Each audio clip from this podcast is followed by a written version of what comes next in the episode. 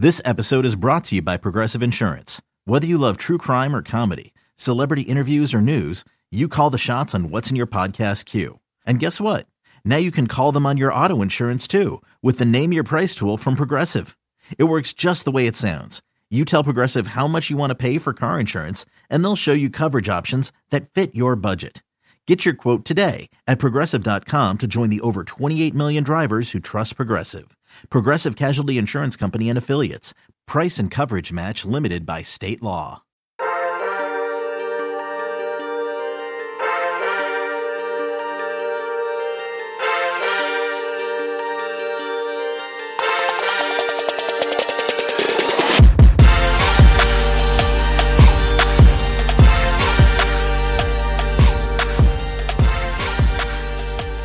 Good morning, Bucknuts. It is Thursday, January 14th, 2021. I am Dan Rubin. This is the Bucknuts Morning Five and Change.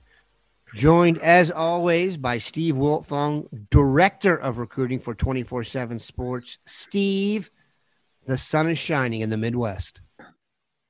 Good morning, Daniel.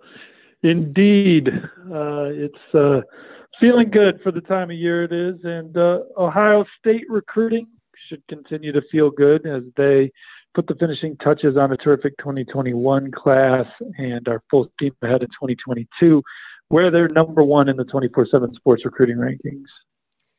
And we will get to that. But first, there are some current events we want to address just for ha-has. Steve, it does appear Urban Meyer will become head coach of the Jacksonville Jaguars. How do you think he's going to do? Think he's going to do great. He's always been a leader of men. He's always been extremely competitive. I think he'll walk in and have instant respect among the locker room. I think he'll put a good staff together, and and uh, you know I'm excited to see what he can do down there in Jacksonville, where they've had some success before. I know it's they've had a lot of tough seasons, but they they've won down there before. They're itching for a winner, and you know one thing we know about uh, Coach Meyer is he's a tireless worker and when he sets his sight on, on something, you know, he gets it done. He's a winner at Bowling Green. He's a winner at Utah, a fast winner at Utah. You know, he won a couple titles at Florida, won a title at Ohio State, and uh, I expect one of the greatest coaches of all time to do well at Jacksonville. I think the most obvious narrative you're going to get is do pro players respond to Meyer's form of leadership? And I imagine, being the sharp cat that he is, he will adjust accordingly. I've been to Ohio State practice and, and, and observed Urban Meyer in that role, and just seemed like he was having a ton of fun out there. He just seemed to be incredibly involved in, in where the team was at mentally. He's always been a guy that's tried to hire the best assistant coaches he can. So great, you know, having great coaches and great ideas in the room. Never, you know, that makeup. Why would you bet against a guy like that? He will, of course, have the first pick of the draft. That's likely to be Trevor Lawrence, which is kind of interesting in and of itself. So we will keep an eye on Urban and especially keep an eye on him possibly trying to add current Buckeye staffers to the mix. In other coaching news that could seriously affect the Buckeyes, those who watch the national championship game know that Alabama had a decent offensive approach, keyed by offensive coordinator Steve Sarkisian, who is now the head coach at Texas. Ohio State's prized recruit in the class of 2022 is Quinn Ewers, quarterback out of Texas. They've also got a commitment from the number one wide receiver in the country, Texas native Caleb Burton. Is the next, what, 18 months or so just going to be a constant struggle to hold? Hold Ewers and Burton in the fold and keep Sarkisian out of the mix? Sarkisian's going to take his swing at, at, all the best players in his state, regardless of where they're committed. I think we'll know pretty quickly if he's going to be able to uh, get some traction there. And, and if there's no traction, I don't think there's will be anything to be alarmed about until the season. And if Texas plays well again, I would imagine he would take another swing. If there's traction, then get it, you know, giddy up. You you got to keep recruiting these kids. Sarkisian and Ewers should have had a relationship already, though, given Alabama recruited Ewers. So it's not like this happening in a vacuum. No, absolutely. But that was still prior to Alabama going out and averaging 48 points a game against an all SEC schedule. And uh, just, uh, it just seemed like Coach Sarkisian continues to get better. Uh, now, he had a generational college running back and a generational college wideout uh, and just they're extremely talented. But you know, he was able to you know create some mismatches with the way he motions guys around pre-snap, and so it's an exciting style of football. You know, on the flip side, Ohio State's been in the top five offensively every year under Ryan Day. I believe, I didn't check this year, but you know, all the reasons why these guys picked Ohio State still apply. The relationships with Ohio State are certainly a lot stronger. You know, with Brian Hartline and, and, and Burton and Corey Dennis and and uh, uh, Quinn, and then Ryan Day having a report with both of them. You know, that's you know something that Coach Sark doesn't have in place. Um, again, it, it'll come down we'll know right away if there's traction or not. And, and if there's no traction, there won't be anything to worry about until potentially Texas kicks the ball off and has a great year and you take another swing. One thing to keep an eye on will Urban Meyer bring Corey Dennis to Jacksonville? They have a connection. Corey Dennis's children are Urban Meyer's grandchildren. Corey Dennis played a major role in getting Quinn Ewers to flip to Ohio State. That is one to watch. We're going to take a quick break, come back, and talk lingering effects. Okay, picture this. It's Friday afternoon when a thought hits you. I can spend another weekend doing the same old whatever, or I can hop into my all new Hyundai Santa Fe and hit the road. With available HTRAC, all wheel drive, and three row seating, my whole family can head deep into the wild.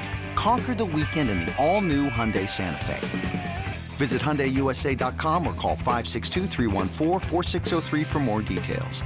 Hyundai, there's joy in every journey. As we return to the current recruiting front, Ohio State obviously did not have the best performance in the championship game. Alabama did. Do you see any possibility for lingering negative recruiting effects from that effort?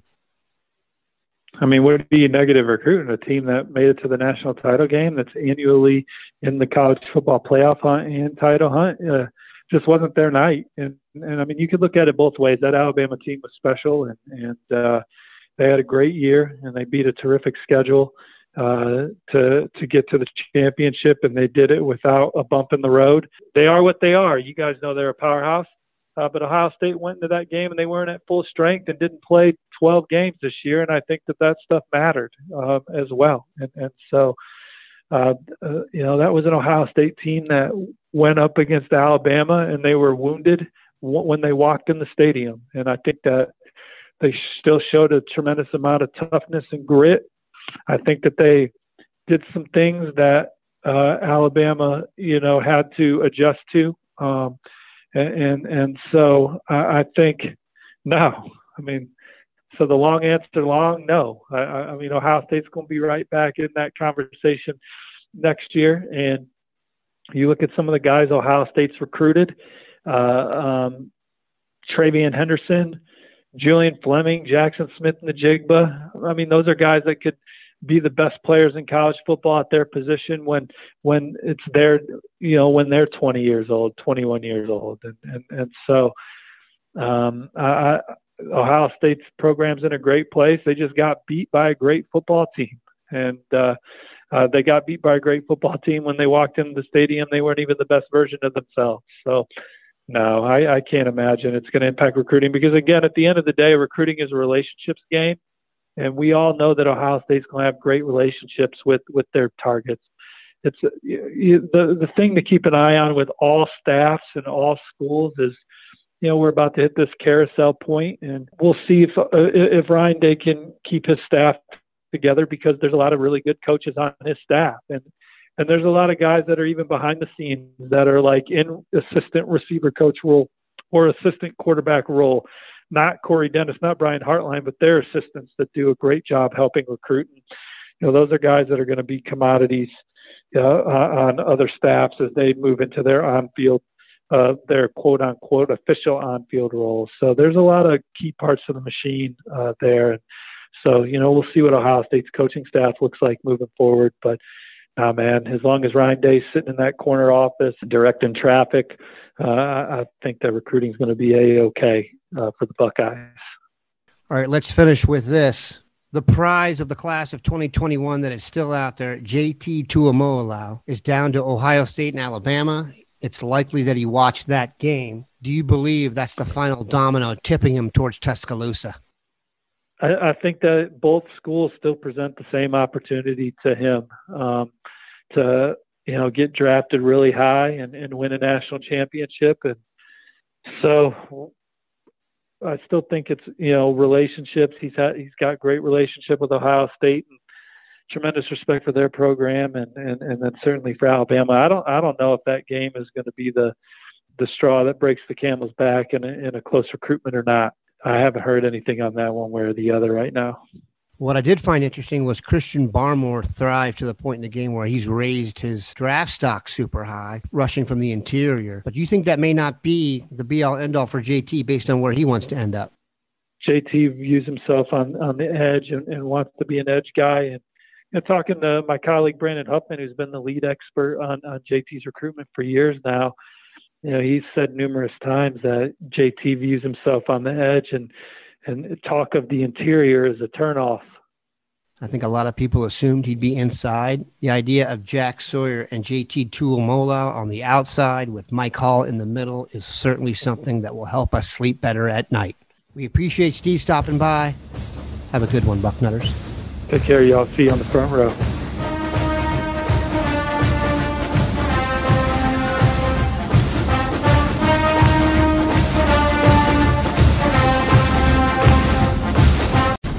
Jeremy Renner returns to Paramount Plus for a brand new season of the original hit series, Mayor of Kingstown. My job is to create a balance, avoid a war. From executive producer Taylor Sheridan, co-creator of Yellowstone. There's some new players in town, and they brought the plague. And Antoine Fuqua, director of Training Day. I know it's always been a war zone, Mike, but this is next level. The mayor is back in business. Are you warning me? You're going to find out. Mayor of Kingstown. New season streaming June 2nd, exclusively on Paramount Plus.